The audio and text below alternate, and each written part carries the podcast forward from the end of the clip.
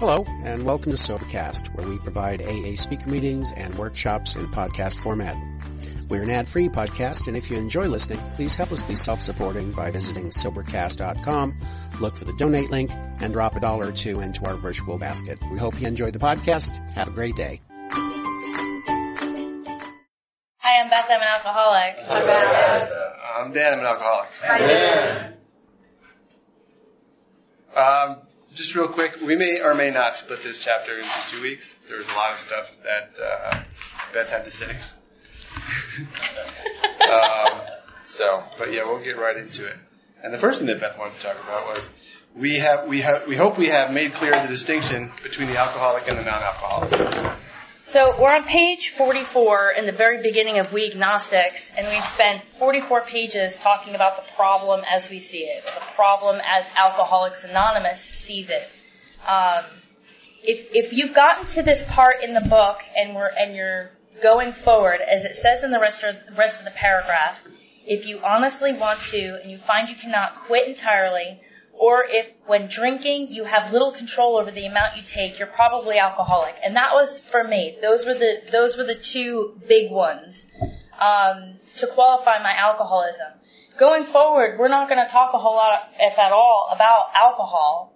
We're going to start talking about the rest of the disease and the symptoms, or and the solution um, to get free. And there's no more important chapter to me than the one that talks about God um, or higher power. So um, if you've gotten to this part of the book and you're not 100% clear on your own comfortability with your alcoholism, I suggest you get with a sponsor or somebody to really figure it out so that going forward your foundation is solid. That's what I needed to do. Um, it, it, may be worth really quickly touching on what exactly an agnostic is. Uh, and we, we actually looked it up earlier today, and essentially, I think Beth's going to get it out, but essentially it's somebody who doesn't uh, really know one way or the other whether God's there. It's like being in the middle, being on the fence. Um, and, you know, I think there's a lot of times where that's even worse than believing one way or the other. You know, I mean, I'd almost rather be a complete atheist than not be sure either way. A person who holds that the existence of the ultimate cause as God and the essential nature of things are unknown and unknowable. A person who doubts or who denies or doubts the possibility of ultimate knowledge. Um, a person who holds neither of two opposing positions on a topic.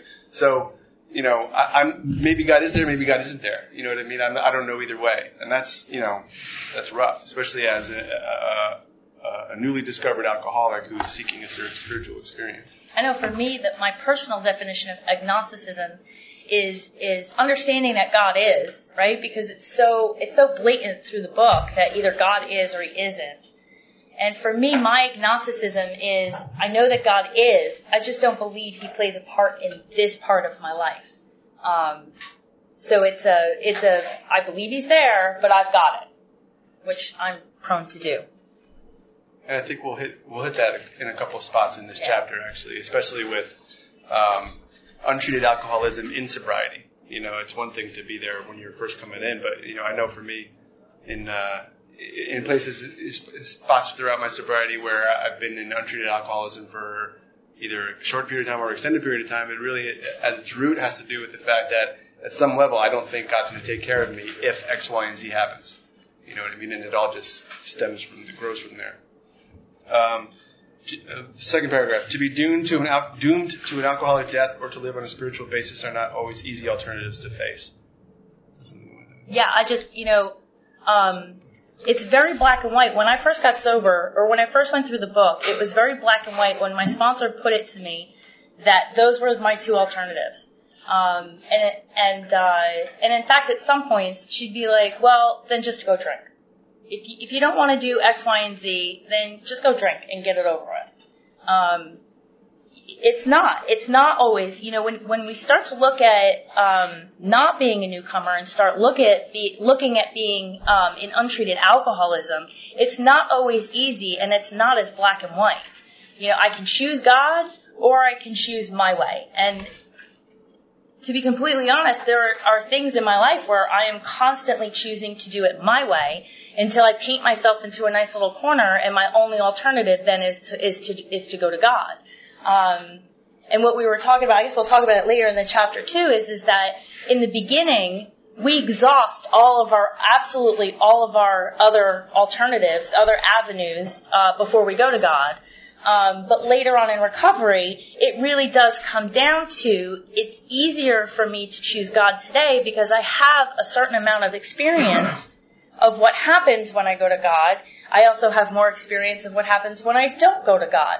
And it's not as black and white. You know, if I don't involve God, I start, you know, didn't involve God in the house that we, you know, we pushed. I was like, I'm pregnant. We have to buy a house. I don't care. Just buy a house. I'm not having a baby in a rental, which is just the stupidest thing I've ever heard in my life. Didn't include God in it at, at, all and hated the house the entire time we were there. Um, asked God to get involved and help us decide where we're going to wind up living now. And I'm happier than we've ever been. I wake up every morning and I'm like, I love New Jersey. I love our house. I love everything. Like, I'm so happy. So it's like, it's not as black and white anymore as far as, well, if you don't get God involved, you're going to go drink. But my experience is that I can either choose a spiritual life and do the work, or I'm not happy with the results which is interesting because when I'm not involving God, I'm only I'm I'm only interested in the results. So it's it's uh, you would think it would be easy, but enter in alcoholism and it gets a lot less easy. um, that one? Uh, but after we after a while, we had to face the fact that we must find a spiritual basis of life, or else. Yeah. So again, anything for me, we were talking about this and it's not it's not exclusive, but all of the musts in the book um, going forward are um, are, in my opinion, principles that we need to live by. So, you know, this is a spiritual program, and whether you have a higher power that's based in science or you have a higher power that's based in literature or religion or whatever it is, um, we have to live a, on a spiritual basis or else, right? So it's not already just one paragraph down. It's not quite as black and white, but that's that's it. We've painted ourselves into a corner. Um, you know, we beat the dead horse of being beyond human aid for the last 44 pages or 43 pages. Um, and the alternative is, is that if I'm completely beyond human aid, there's only one alternative, and that's a power greater than myself. Because I'm beyond my help, I'm beyond your help, I'm beyond, you know, the medical center's help and the rehab's help and all of the other stuff. Um, and I only have one alternative. So, um, oh, and then we move on to the last paragraph on 44 where it says, if a mere code of morals or better philosophy of life were sufficient to overcome alcoholism, many of us would have recovered long ago. But we found that such codes and philosophies did not save us, no matter how much we tried. Again, human power, if I'm trying. Um, we could wish to be moral. Um, we could wish to be phil- uh, philosoph- philosophically comforted. In fact, we could will these things with all our might, but the needed power wasn't there. Our human resources, as marshaled by the will, being all about me and me controlling, were not sufficient, and they failed utterly. So I decided to look up the word moral, and I thought it was a great definition. That's cornerstone. Moral of pertaining to or concerned with the principles or rules of right conduct or the distinction between right and wrong. Me and me without God, I can't differentiate between the truth and the false. So there's no way that I can, and, and I'm, I don't have the needed power to make this happen. You know, I can't make myself be on time all the time. I, I can't make myself pay my bills all the time when there's, you know, I want to buy a toy. Um, th- these are the things that I need help from God with. You know, it's also worth noting that the idea of this code of morals or a better philosophy, you know, I mean, the tools that we see in this book are really a better, a code of morals or a philosophy. You know, amends, inventory, pausing when agitated, spiritual and uh, morning meditation, nightly prayer. You know, all these things are, are, are things that are wonderful ideas, but with, if we don't actually put them into actual practice, they yield no results. The power isn't there. You know what I mean? So I can know this book backwards and forwards. I don't. But I could know this book back, backwards and forwards, but that doesn't make me a spiritually living alcoholic. You know what I mean? Um, in fact, I know several people who do know this book backwards and forwards and are, I, you know, seem like they're suffering from untreated alcoholism. You know, the idea that the you know the needed power wasn't there. The whole the whole point of this book, and we're gonna that's probably the next thing we're gonna cover actually.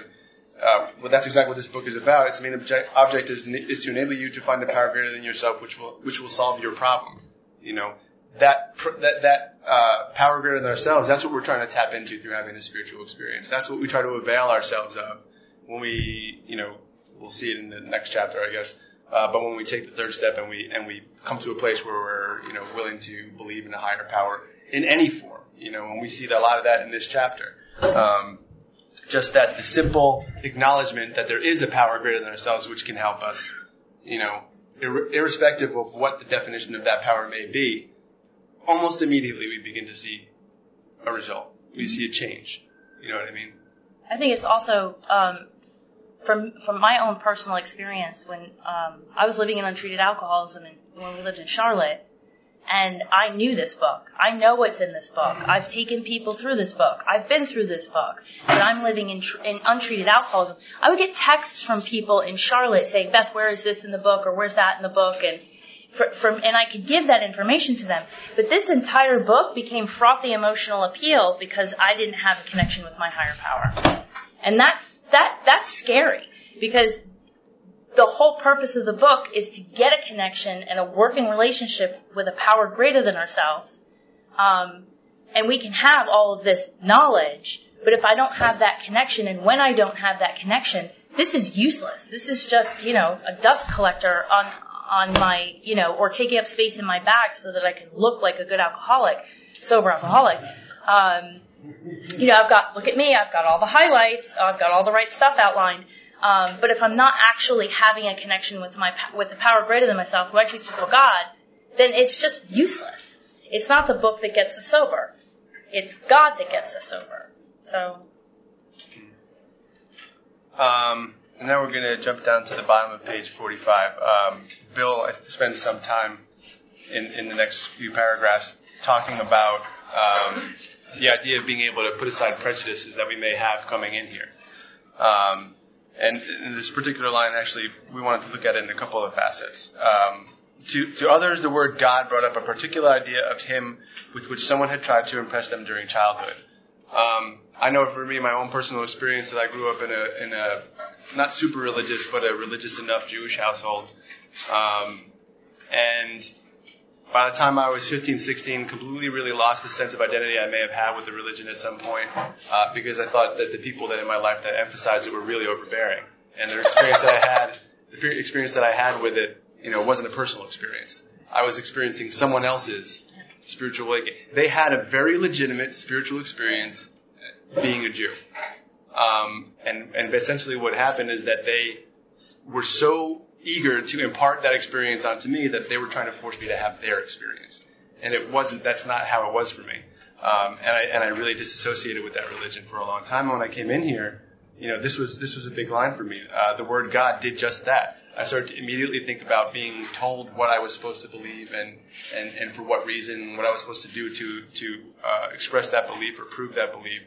Um, so I had some difficulty for a while getting with the idea of a loving and and uh, benevolent.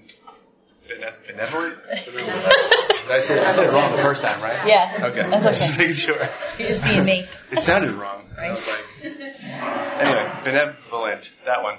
Um, you know, God that could, that that would be personal to me, um, and that was something of a hurdle to be overcome. Thankfully, it was easier than I than I thought it was.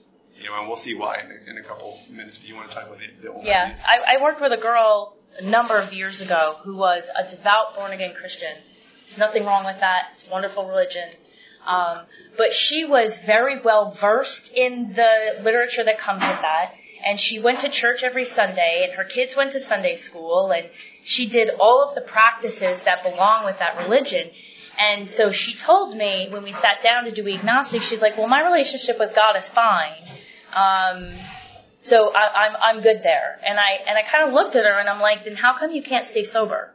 And I said, "If if that if that were true, if your relationship with God was fine, then you should not have an issue being able to not pick up."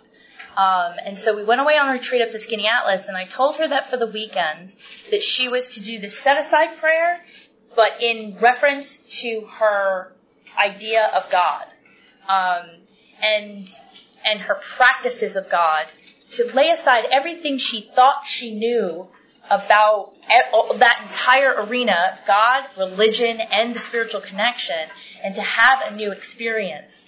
Um, and she had an overwhelming weekend for her. She she began to experience God. She kept coming over to me repeatedly, like kind of just like I, you know. I went. She went for a walk. Isn't there the Stations of the Cross up there?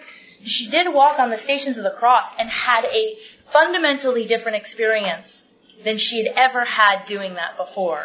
Um, and it was so she was able to have that personal. So it's everything that she everything that she had learned didn't get wiped away. It just got pushed aside so that she could examine it and have a new experience with it. Um, and that's what's required, right? It's a conditional program. You know, God loves us unconditionally, but this is a conditional program. It comes up numerous times in this chapter that we need this. That this is the essential core of how we get to stay sober is by allowing God to connect with us.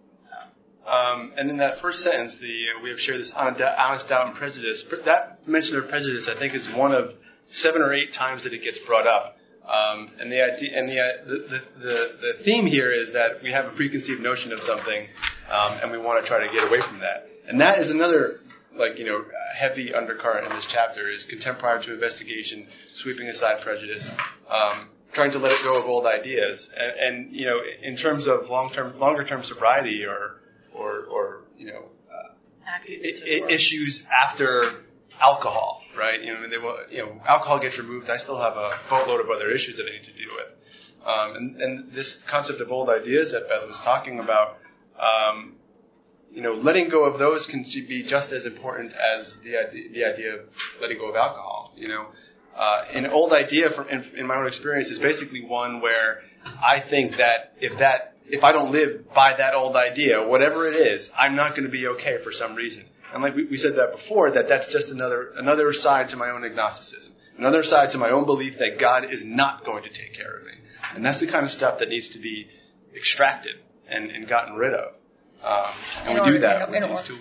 Right, in order to have a spiritual experience. Right. Continue this experience, Right. To grow in understanding and effectiveness. Right. Um, show off. We, we, we found that as page 46, sorry. We found that as soon as we were able to lay aside prejudice, it's mentioned number two, and express even a willingness to believe in a power greater than ourselves, we commenced to get results, even though it was impossible for any of us to fully define or comprehend that power, which is God. And then also throw in the, in the next paragraph, as soon as we admitted the possible existence of a creative intelligence, the spirit of the universe underlying the totality of things, we began to be possessed of, of a new sense of power and direction, provided we took other simple steps. We found that God does not make too, too hard terms with those who seek Him. Um, so, you know, again, those two, I think, kind of speak to the same thing. This idea that as soon as we get to a place where we can, we, we believe, that we really believe that there's a higher power and that He can help us, whether it's with alcohol or a defect of character or the developments or the manageability in our lives, um, that we start to be, we start to see results. The, you know, when we're first, when we first get here, the alcohol problem just gets lifted, and saying and not drinking ceases to be a struggle. You know what I mean? That's the first, for, you know, for me, that was the first time that I really experienced the power of God in my life. Is the day I went to sleep and didn't wake up drunk. You know what I mean? Twice in a row, three times in a row. When it became, oh, maybe I'll go get a drink. Oh, that's a bad idea. You know what I mean? Like a sane reaction to the the, the idea of, of drinking. You know, given my condition.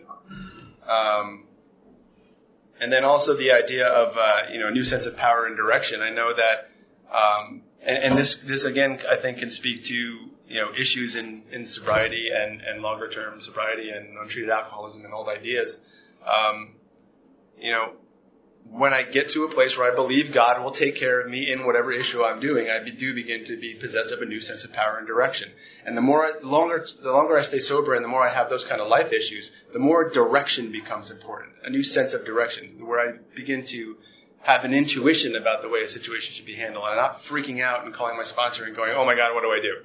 You know what I mean? Um, the idea where given almost any set of circumstances, I can, I can with a sense of peace and comfort confront the situation and move through it and get past it and move on. You know, and there are times when I don't have that, and when I again get to a place where I'm where I believe that God is the answer, God is everything, you know, then that sense of direction comes back. You know, I have that personally. I have that kind of situation all the time at work. You know, somebody yells at me for something or something ridiculous like that. Anything really. It's usually work related. But I kind of think to myself, I don't know what the hell I'm supposed to do. And those are the times where I pause and agitated. And I think, you know, why? What am I agnostic? What am I? Where? Why do I think that I won't be okay if X, Y, and Z happens? And I go, I will be okay. You know, and all of a sudden, I, I know what I should do. Even if I don't know the whole course, I know the next step that I could take. I think that um, I, I've sat with a, a lot of women who, when we start talking about this part of the book, they the fear wells up inside of them, and it was the same for me. Um, where I feel like if I really lay it out on the table, that God will judge me, or God's not going to forgive me, or God is going to be mad at me. And what was told to me, and what I tell to the girls that I work with, is is that we're we put human emotions and human reactions onto God, and God's not human. And that was that was mind blowing for me. That that was completely mind blowing for me because I I was so afraid to make that initial contact and to make that initial connection where there would be a, a give and take between me and my higher power because then he would see all of me and be like, oh, this this chick's done. Just get rid of her. And uh, and for you know for me it was it's important for me to become willing to set aside that old idea that God has human emotions because God's not human. Um, and then further down where it says, um, we began to be possessed of a new sense of power and direction, provided we took other simple steps. I can tell you, you, you we hear about people, and I did this for six years, where it's the one, two, three waltz where we do steps one, two, and three. One, two, and three. Yeah, oh, yep, my life blew up again. Self-imposed crisis. I'm powerless. I believe in God. I turn my will and my life over to Him. And then I take it back, and then we have a self a self-imposed crisis, and I've made a mess of things, and oh right, God, and um, this is this is letting us know that we need to keep moving forward, that we need to finish the entire process for me, I kept, and I shared this last week or the week before, where I always felt like I was starting over. I always felt that I would get to a certain part, I'd blow everything up, wreckage, wreckage, wreckage. Oh yeah, I'm powerless. Oh right, God. Oh yeah, turn my will and my life over. Okay, start over. And ever since I finished the first, since the first time that I finished going through the work, I guess I finished somewhere around seven years at the end of seven years sober. I, I've never felt like I'm starting over anymore by actually finishing the work. And so it lets us know, again, it's a conditional program. We get the freedom and we get the full spiritual experience by continuing to the next step. I mean, I know we're not there yet, but it, when we get to inventory, it says next we launched. So it's like this, this constant movement forward of doing the next thing that is in front of us. So. Um, and then the the last sentence of that last paragraph, or the second to last sentence, really, to us, the realm of, the, of spirit is broad, roomy, all-inclusive, never exclusive or forbidding to those who earnestly seek. Um, and we were talking about this, and it, I think there's actually two ways you can interpret that sentence. I think there's one that's, I think, the more automatic way. It certainly is for me. Um, that if you seek God, the, the, realm of the spirit will be broad, roomy, and inclusive, never forbidding. It won't be scary. If you see, if you are the seeker. The other way to, to interpret it, and this speaks to what Beth was talking about, I think last time or maybe the time before, I don't remember really, I'm sorry, but that as a seeker, I ought not be exclusive or forbidding to anybody else regardless of their level of seeking. Um, you know, that everybody is already on this highway with me, and it's, you know, my responsibility to let, you know, let them be there without passing judgment on them, you know uh, it's really none of my business what their what level of relationship they have with the higher power or what their higher power is. You know, I can I can just just as quickly turn around and say, you know, well, God either is or he isn't. He's everything or he's nothing. If he's everything, why do I doubt where other people are? You know, it's really none of my business. No, I just I love that um, never exclusive or forbidding to those who earnestly seek. Uh, for me, earnestly seeking can sometimes be laborious and I have to go and do inventory or I have to do something. But most of the time, and I'm thinking like 95% of the time, earnestly seeking for me means get doing my utmost to be in the moment right here, right now. You know, I, I operate under the understanding that God doesn't exist anywhere in the future or anywhere in the past. He only exists right here, right now, in this moment. And so for me, most of the time, it's earnestly seeking to be in the moment with my eyes open, looking for God. That's all it requires. You know, when we first moved here, um, you know, moving sucks. You know, you get ripped up from where you're coming from, and we were down there for seven, almost seven years, and um, and you, you know, and we were coming home. You know, you would think it would be easy that we were coming home to New Jersey, but we get up here, and I was just jammed up, and um, I remember I have a hard time letting people in my house. Like it's my sanctuary, it's my safe place, so it's like a big deal. And I remember uh, just being jammed up, and it was hard. I was having a hard time connecting with God. I was having a hard time being in the moment and trusting that the stomach flu that my son was gonna ha- was having would eventually pass, and he would eventually go back to school, and I would find a preschool for my daughter. And I was just, it, it's big, it's it's heavy, it's a lot. And I went outside and I sat on the back porch and I was only able to sit there for about 10 seconds and I was able to connect. And I walked inside and for whatever reason I opened the basement door where a, like, I don't know, 20% of everything we own was to like a foot of water in my basement. And I was, and I was easily able to call the landlord, have her come into my home, which was destroyed because it was just boxes everywhere and let her deal with the issue. Like on a good day, that's a challenge for me. But in that moment, thank God I had, well, God got me to the place where I connected. I connected and then I had very easily was able to deal with the situation. So when they say that this stuff's going to solve all of your problems, like uh, that's my experience. Having an open connection with my God has has has solved all of my my problems. So earnestly seeking is cool. It's yeah. There's a range there. Yeah, right. What's the word I'm looking for? I don't know. Sorry. I should go to college.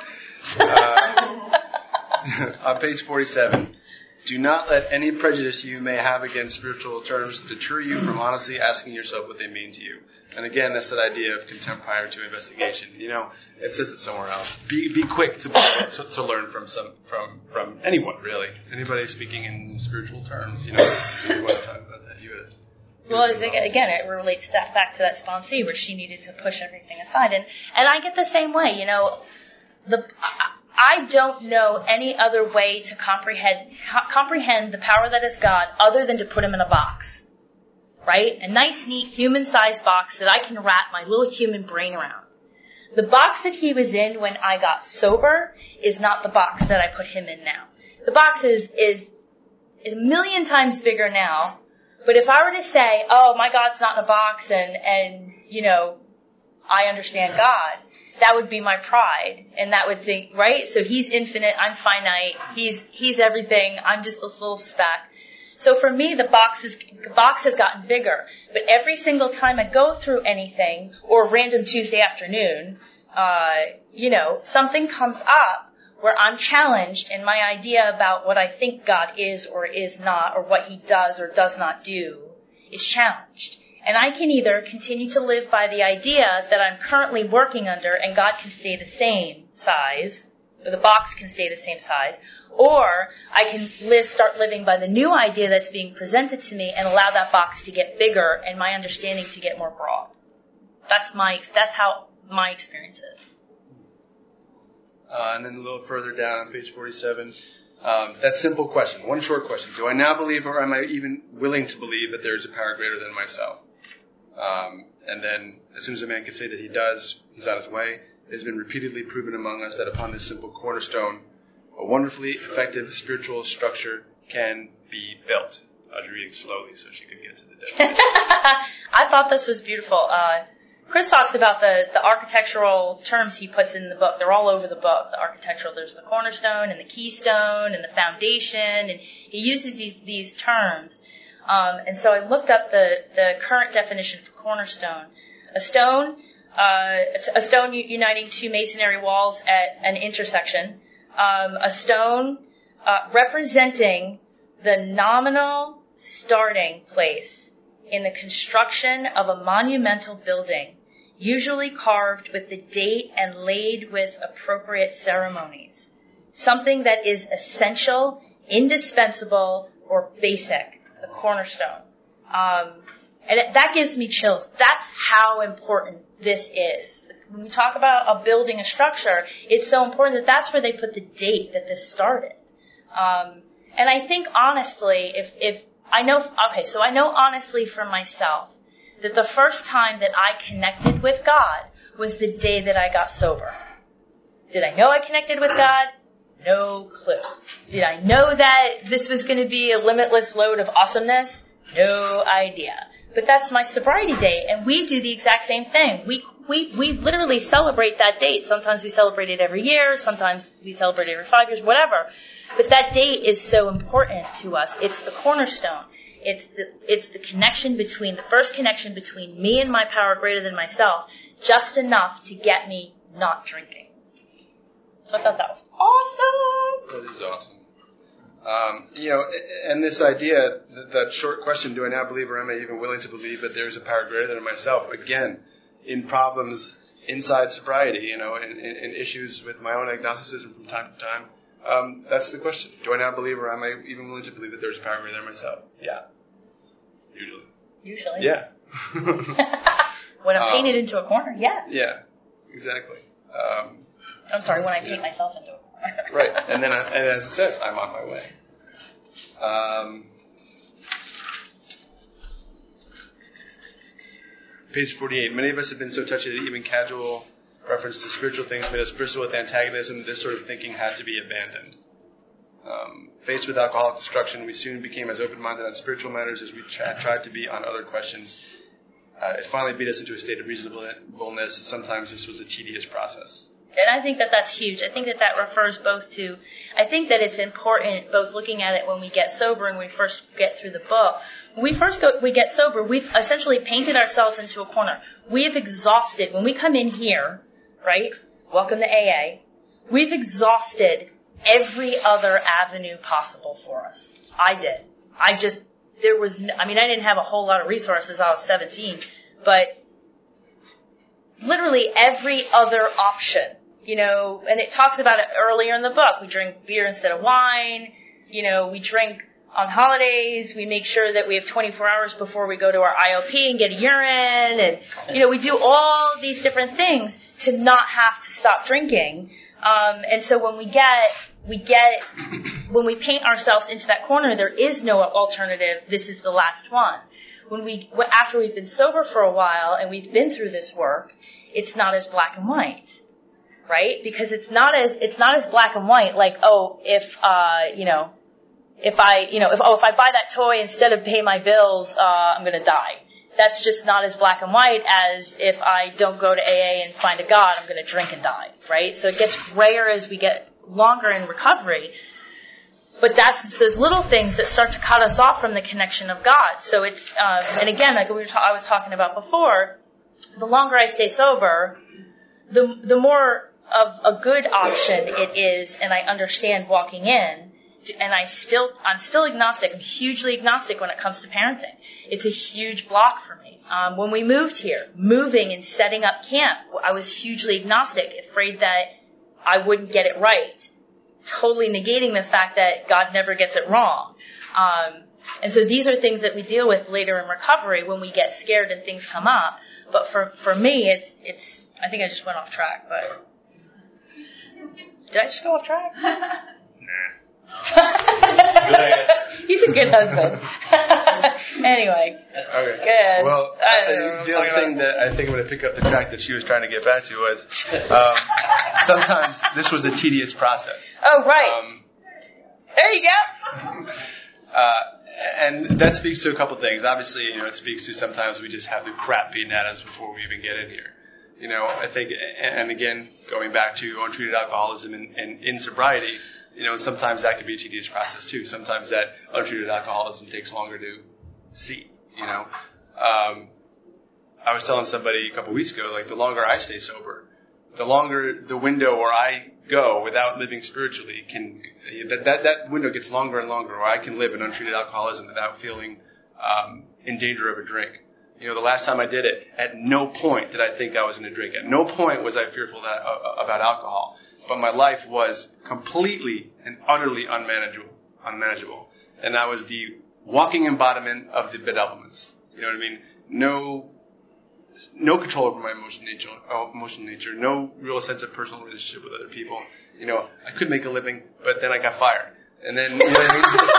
so, but you know that's and that, that and that's what that's what my life was in in AA in sobriety, you know, without living by you know the tools that we have that we that we get in, in this book, you know, and that was a tedious process, you know my untreated alcoholism was a it persuaded me eventually, but it was a, t- a tedious process.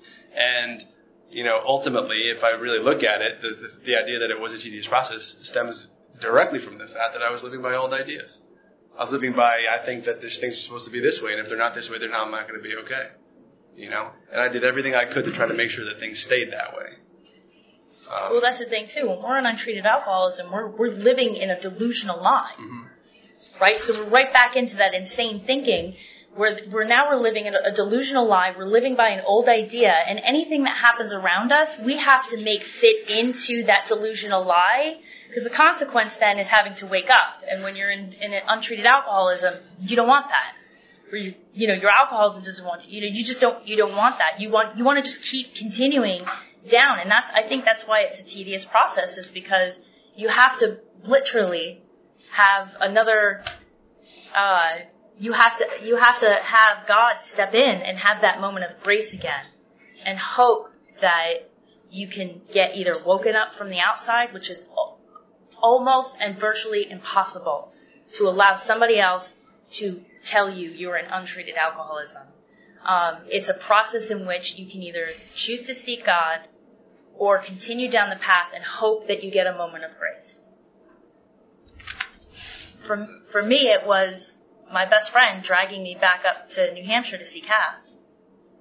And then getting a woman to take me through the work again is what brought me out of it. Um, but that was a relationship that I had with my best friend was like 13 years old already. And I trusted her with my life. And so when she said, you're, you're messed up, and that's not the word she used, um, you know, I flew up to Jersey and we drove up to, to New Hampshire to see Cass.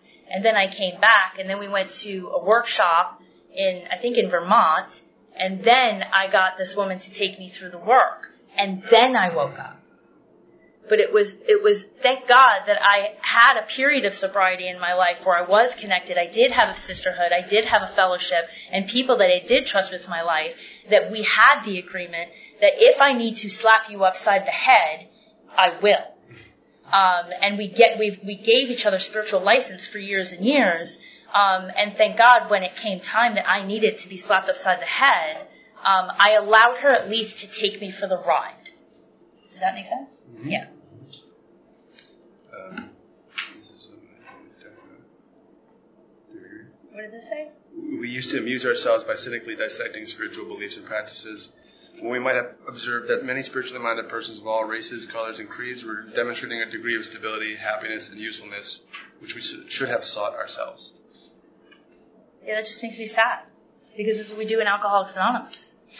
We do it outside of Alcoholics Anonymous. We do it inside of Alcoholics Anonymous. We judge people. We judge people, we judge their process, we judge their God, we judge their sponsor, we judge the home group that they have, we judge the, the brand of sobriety that they have, and what that ultimately is, is me playing God. And I've seen people leave these rooms, not come back, and I don't know what happens to them, because they feel judged. You know, I am, I can only speak from my own experience, and I can tell you that I have absolutely no right to judge anybody's program.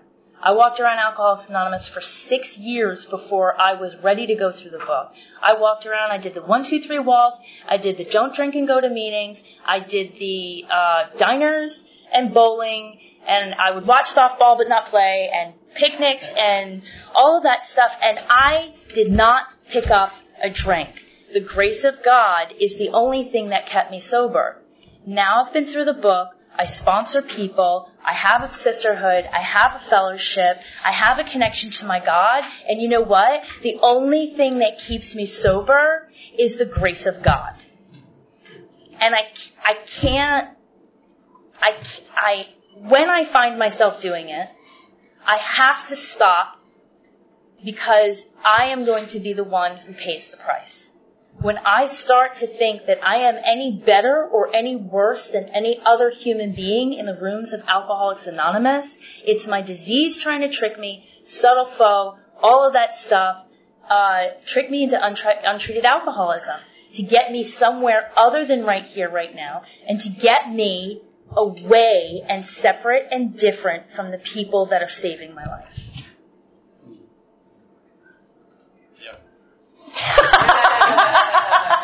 I was just I was just thinking that's um, you know I've had that experience and that's that's effectively what happened to me. You know I I went down to North Carolina thinking that North Carolina is never going to be like New Jersey. It's and it, not. and it wasn't. Thank You know God. what I mean? And I made sure that I pointed that, that that out to myself every opportunity because you know there's no way that I could really you know live a sober lifestyle by those standards. So why even bother? You know what I mean? And there I was three whatever years later living on untreated alcoholism. Well, I think it's- happened just the way she said. it. Yeah. I think it's fair to say that it, you know, because this this alcoholism thing, it doesn't just relate to my life in AA. It relates to my life. You know, my best friend asked me 48 hours ago. She said to me, "Would you have ever moved to Westfield if you didn't live in Charlotte for six and a half years?" And it stopped me dead in my tracks. And I said, "No, absolutely not." It took us two years to acclimate down there, but the, but once I started to embrace Charlotte, North Carolina for being Charlotte, North Carolina and not being different from New Jersey, I got so many facets inside of myself changed in so many ways that I have become a different person.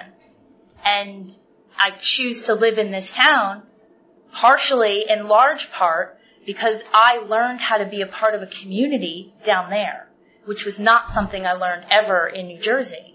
Um, and so, you know, it's that, yeah, did I explain that? Yeah, right? So, yeah, I wouldn't be the person I am today had I not seen where the Southerners were way better than we were.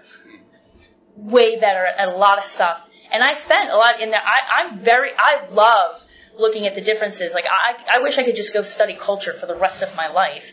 Um, but there, there are things that we're better at, and there's a lot of things that they're better at. And by learning how to be like them, I get to carry out God's will for me in a much more full way. Um, going on to the bottom of page 50. Um, they flatly declare that since they have come to believe in a power greater than, than themselves, to take a certain attitude toward that power, and to do certain simple things, there has been a revolutionary change in their way of living and thinking. In the face of collapse and despair, in the face of total failure of their human resources, they found that a new power, peace, happiness, and sense of, direction flowed into them. This happened soon after they wholeheartedly met a few simple requirements. Um, you know, that's we wrote down here principle and promise. You know, I mean, that's that's that's. The, I don't know how, how how better to promise what can happen as soon as you start to, you know, get on that journey with a higher power. As soon as you start to get towards that level of belief that, that, that there is a higher power or, or willing to believe it. Um, you know, we, we talked a minute ago about this sense of direction, but of the, uh, the, the revolutionary change in, the, in their in their way of living and thinking. You know, um, my my approach to life has fundamentally and completely changed as a result of having a spiritual awakening. Um, as a result of taking, like, going through the steps and, and, and, and doing all these simple requirements. You know what I mean? Simple conceptually. pain in the ass, practically speaking. Um, but um, you know, and and it's every now and again the, the, the difference in, in my life now to my life before I had these awake, these awakenings is so stark um, that I cannot believe myself that I'm the same person. Um, never mind what everybody else thinks. It's always nice to say, "Hey, you seem so different. You seem so so content. That's great." You know, you know. But the the thing for me is that um, I see it in my own life. You know what I mean? I see the effects of the power of God. I see the aftermath. You know, we were talking about it before, and I may be bringing it up prematurely here, but we were talking about it before. Somebody somebody asked Beth where it was like the question was, you know, if someone gave you indisputable proof that God didn't exist, would you still believe in God? You know, the the proof of God for me is not external. You know what I mean? The proof of God in my life is my life. You know, the fact that I live it the way I live it, the way that I engage in life now as opposed to the way I didn't engage in life then. That's the proof of God to me. You know what I mean? I got to a place early in sobriety and again over and over and throughout sobriety as I as I as I got it perfect, um, where I became willing to believe in a power greater than myself, and that belief, that that simple beginning, led to growth, the, the likes of which I would never have even thought about, let alone actually done. Um, so. It's not the same guy I married. Sorry. No, I'm glad. I'd have divorced that guy. um, no judgment. No judgment. So I just I want to jump a little bit because here it says um, they found that new power, peace, happiness, and sense of direction flowed into them. For me, when I'm not feeling those things, I need to go directly to page 52 um, and look at the bedevilments. The bedevilments is one of the best uh, diagnostic tools. Did I say that correctly? Um, for me, in the big book. Um, and what what I what I do and what I have the girls that I work with do is um, where is it? Where, why can't I? I look right at them and I don't see them. Denial. It's good. You're so spiritual. I'm so spiritual. Um, so I need to ask myself, and what we do is we put each bedevilment on the top of a page, and then every night for five or ten minutes, we look at them and we write we write about them. Um, and it starts with uh, where am I having uh, trouble with personal relationships? Where can I not control my, my emotional nature? Where am I prey to misery and depression? Um, how do I feel I'm not making a good living? Um, where do I feel, when and where do I feel useless? When am I full of fear? When am I unhappy? Um, and where can I not be of any help to other people? Um, because the promise here is is that when we have a connection with our God, that we we feel we, that we have a new power, peace, happiness, and sense of direction inside of us.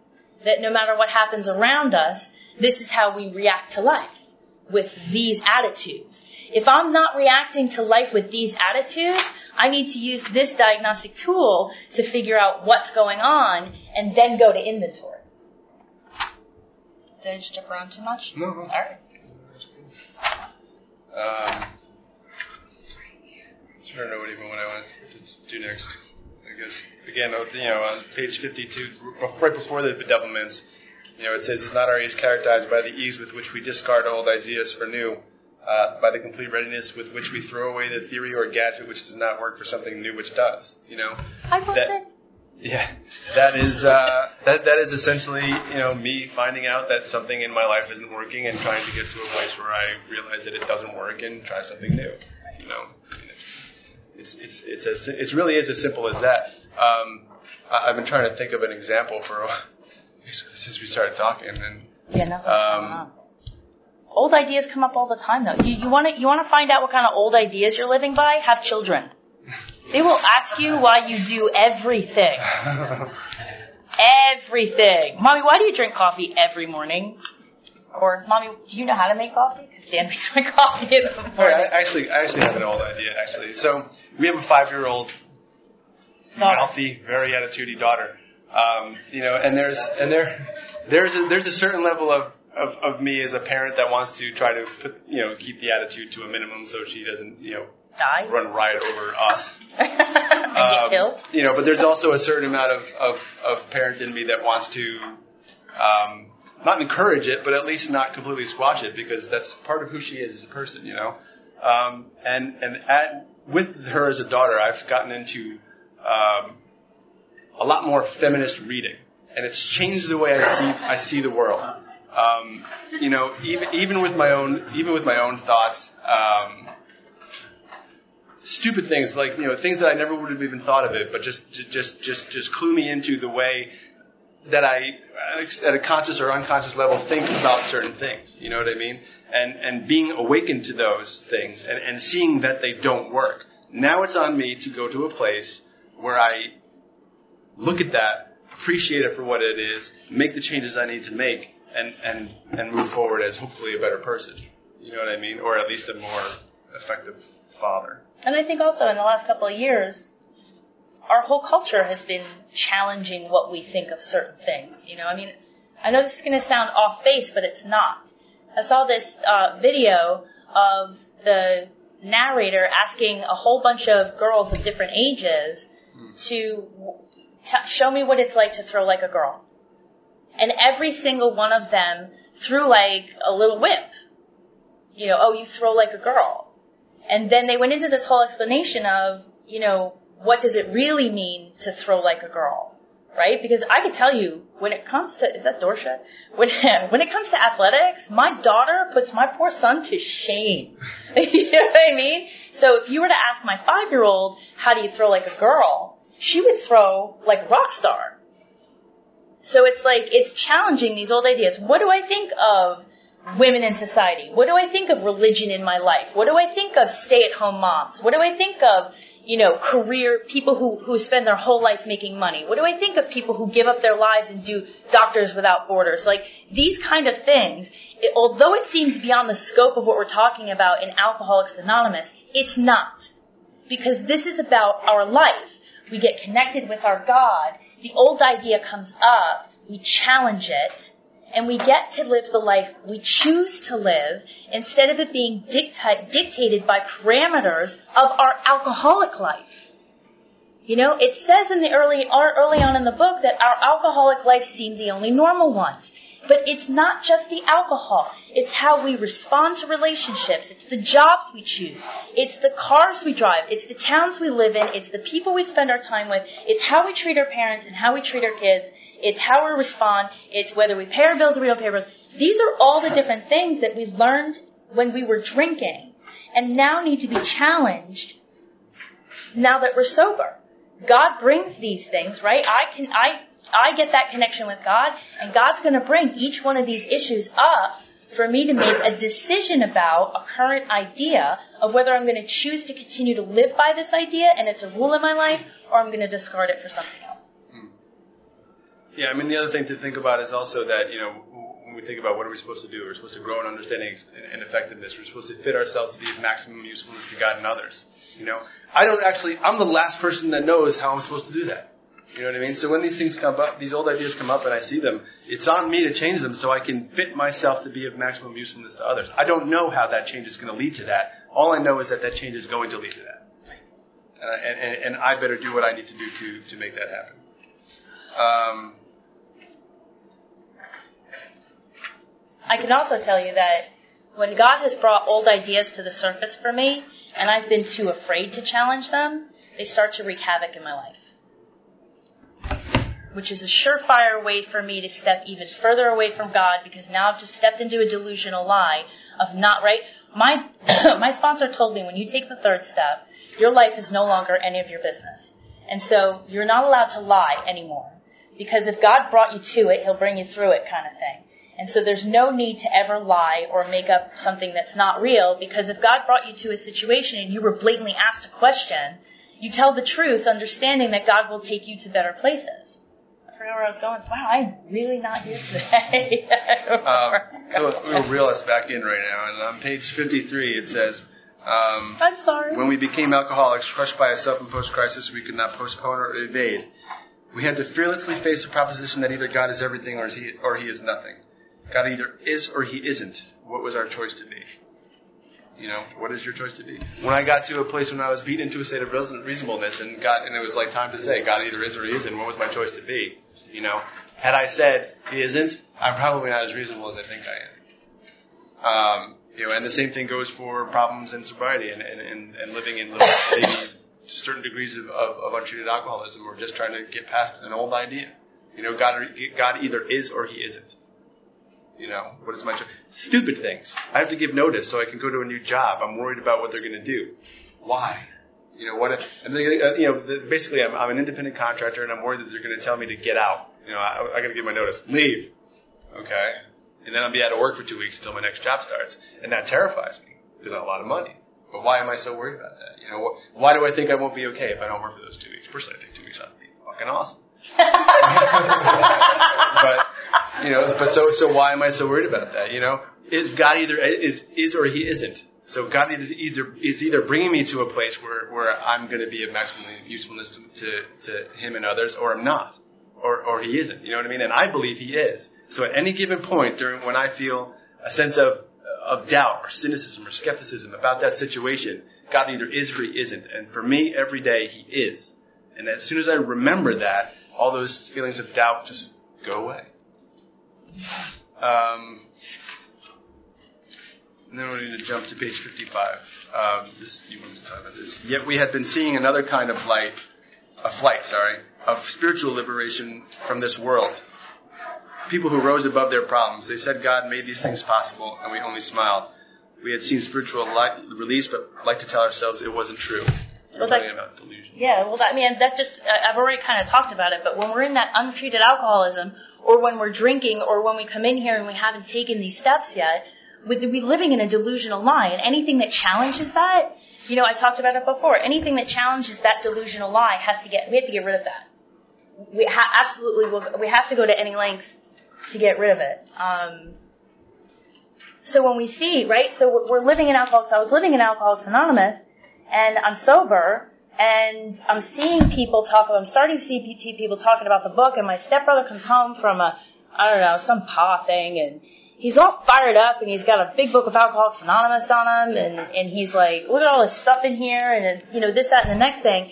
And I remember distinctly being like, oh, it doesn't mean anything. It can't be real because it came from one of those young people conferences. Like, and I hate young people's conferences. Nothing against them. Dude, I'm sure they're a lot of fun, but there's like too many people and uh, it's just not my thing. And uh, I don't like grown up conferences really either, but, um, but it was, but, but it was this whole thing. Like I saw this light inside of him. He came home and something was different, and I needed to push it away. I needed to just negate it. I needed to say, oh, it's just probably because he met a nice girl at the pop. That's the PG version. So, uh, you know, and that's what it was. That's what it was. I, need, I needed to push that aside because I was not ready to to do this deal. I was living in a delusion that I was keeping myself sober. I was living in a delusion that if you don't drink and go to meetings, that if I didn't drink and go to meetings, um, that I would that I would be sober. And so it's you know I would tell myself that this this couldn't be real. This just couldn't be real. Came and he basically disturbed us. You know what I mean? Oh, he disturbed came up and said, and he was he was showing us a, a way of doing things that was different from our own and appeared to be maybe more effective. You know, and ah, that's not okay. I don't want to change what I'm doing. I kind of like what I'm doing, you know. So we, why am I disturbed? And here's the cool thing: he came home and he was just excited. You know what I mean? He didn't come home telling us that we had been screwing things up the whole time. He came home and he was just fired up. Talking about, you know, whatever speaker he had heard or whatever group he had heard, and he was just fired up. You know what I mean? And and, and it was on me to either go, get offended, or you know, I talked about that briefly on whatever page 51 with you know Columbus and Galileo, and you know, am I going to be those people that hit their contemporaries and just and just sit there and tell them why that's not true? You know, why am I disturbed? Why do I feel so defensive about it? Um, oh, and then uh, I think uh, the last thing that I want to talk about, maybe Beth has something else she wants to say. Nope. Um, but we were talking about earlier about the realm of the spirit and the and uh, is roomy and all inclusive. Um, and, and then we were as we were going through, we realized on page 55, yeah. you know, if our testimony helps sweep away prejudice, enables you to think honestly, and encourages you to search diligently within yourself, then if you wish, you can join us on the broad highway. You know, that's essentially the, the, the instructions for how to seek. You know, think honestly, encourage you to search diligently within yourself, and sweep away prejudice. You know, I mean, we've already talked about all those things in and of themselves, but that's But those are direct instructions, right? It talks about join us on the on the highway, um, and that's how we do it, right?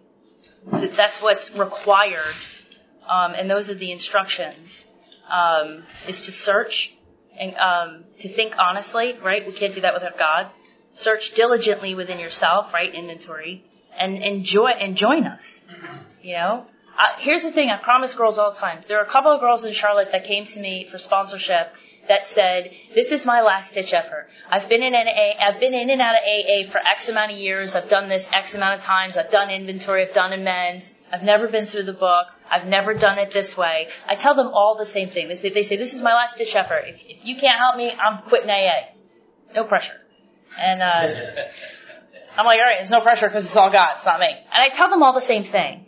And it's actually, it's, now that I think about it, when when this work was re- presented to us, I called a guy named Pat, and Pat got sober with Mrs. Delaney, and Mrs. Delaney got sober with Bill, right? And I got sober, right? So this is where I got sober. This is th- where I got sober. And so, as far as I was concerned at the time, of course, I waited till like one o'clock or two o'clock in the morning to call, to call the poor guy because I wasn't selfish. And um, I called him and I said, Pat, they're telling us we're not sober. They're telling us that we're not doing AA. They're telling us that that this that the instructions are in this book. I'm not hearing this. Why have I never heard? Why you know? And I'm asking him all these questions. And he said to me, what I say to this, the girls that I sponsored in Charlotte, or girls that are this is their last ditch effort. Try it. If you get through the entire process and it doesn't work for you, go back to doing what was. And that statement immediately wiped away every bit of fear. I was under the impression that if I, that if I, I was under the, the delusion that if I decided to admit myself into this process, that whatever I was doing that was, that I thought I was keeping myself sober would be completely washed away and erased from my memory. And I would be lost and alone out in the world with all those bars and liquor stores. I mean, that's literally the delusional lie that I was telling myself out of fear of doing this process. And so that's what I tell the girls. I say, it, do it. Do the whole thing. Don't get, don't skimp on anything. And if it, if, if you're not 10 million times happier and more useful than you were before the process, you can go back to doing what you were doing. And so, yeah. Um, and now the real last thing. Um, you know, on page 56, the you know the guy who says, "Who are you to say there is no God?" and then and then uh, the presence of God pours over him through him, and he really gets to that place where he wholeheartedly believes in a power greater than himself. Um, Thus was our friend's cornerstone fixed in place, no later vicissitude has shaken it. His alcoholic problem was taken away. That very night years ago, it disappeared, save for a few brief moments of temptation. The thought of drink has never returned, and at such times a great revulsion has risen up in him. Uh, God had restored his sanity. What is this but a miracle of healing? Exactly.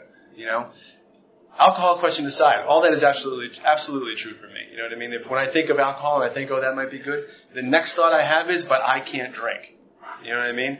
As an alcoholic, as a recovered alcoholic, that is as sane a thought as I can get with respect to alcohol and taking a drink.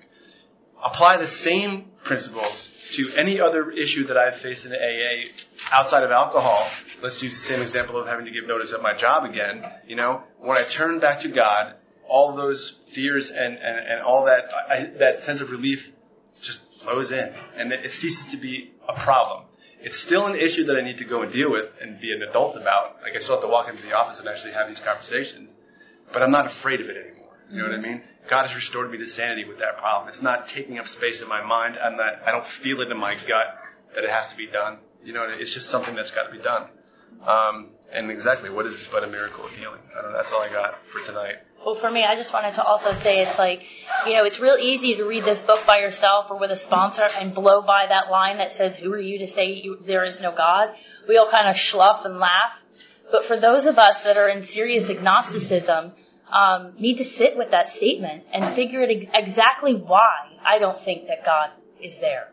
Um, right? Because it's easy. My alcoholism and the beast wants me to just slough that off like, yeah, yeah, whatever. And then just keep continuing to think that there is no God. But actually write that question down on a piece of paper and challenge yourself to actually write down why you don't think that there's a God or why you don't think that God's going to help you in this situation. And you've got more inventory. You've got exactly what's keeping you, what's keeping you from your connection with God. Um, you know, so many things in this book, right? The book is completely just filled with things that if we stop and look at them for what they are in just a raw sentence and answer the question, um, it always exposes my my current alcoholism, my untreated alcoholism, my agnosticism, or whatever it is that's standing between me and freedom. You know, the freedom where you get up in the morning and you're excited about a cup of coffee. You have coffee every single, whatever you do in the morning, like you're excited, you're brushing your teeth, like that kind of freedom. Like, you know what I mean? You open your front door and you're like, look, it's my car. I love my car. Um, maybe that's not a good one for me, but, uh, my unreasonable obsession with my truck. Anyway. But, you know what I mean? It's like, you know, kids walk into the room and you're like, oh my god, they're awake at 6.30 in the morning. you gotta be really free to say that. Um, so it's just, you know, when we look at these things, you know, who am I to say there is no God? Who, who do I think that I really, who do I really think that I am? that I could make a judgment call like that. And that, that for me holds true with any judgment I have. Who am I to say that they're not working a program? Who am I to say that they're not raising their kids right? Who am I to say that they shouldn't go out and make $10 million? Who do I think I am? So. We're done.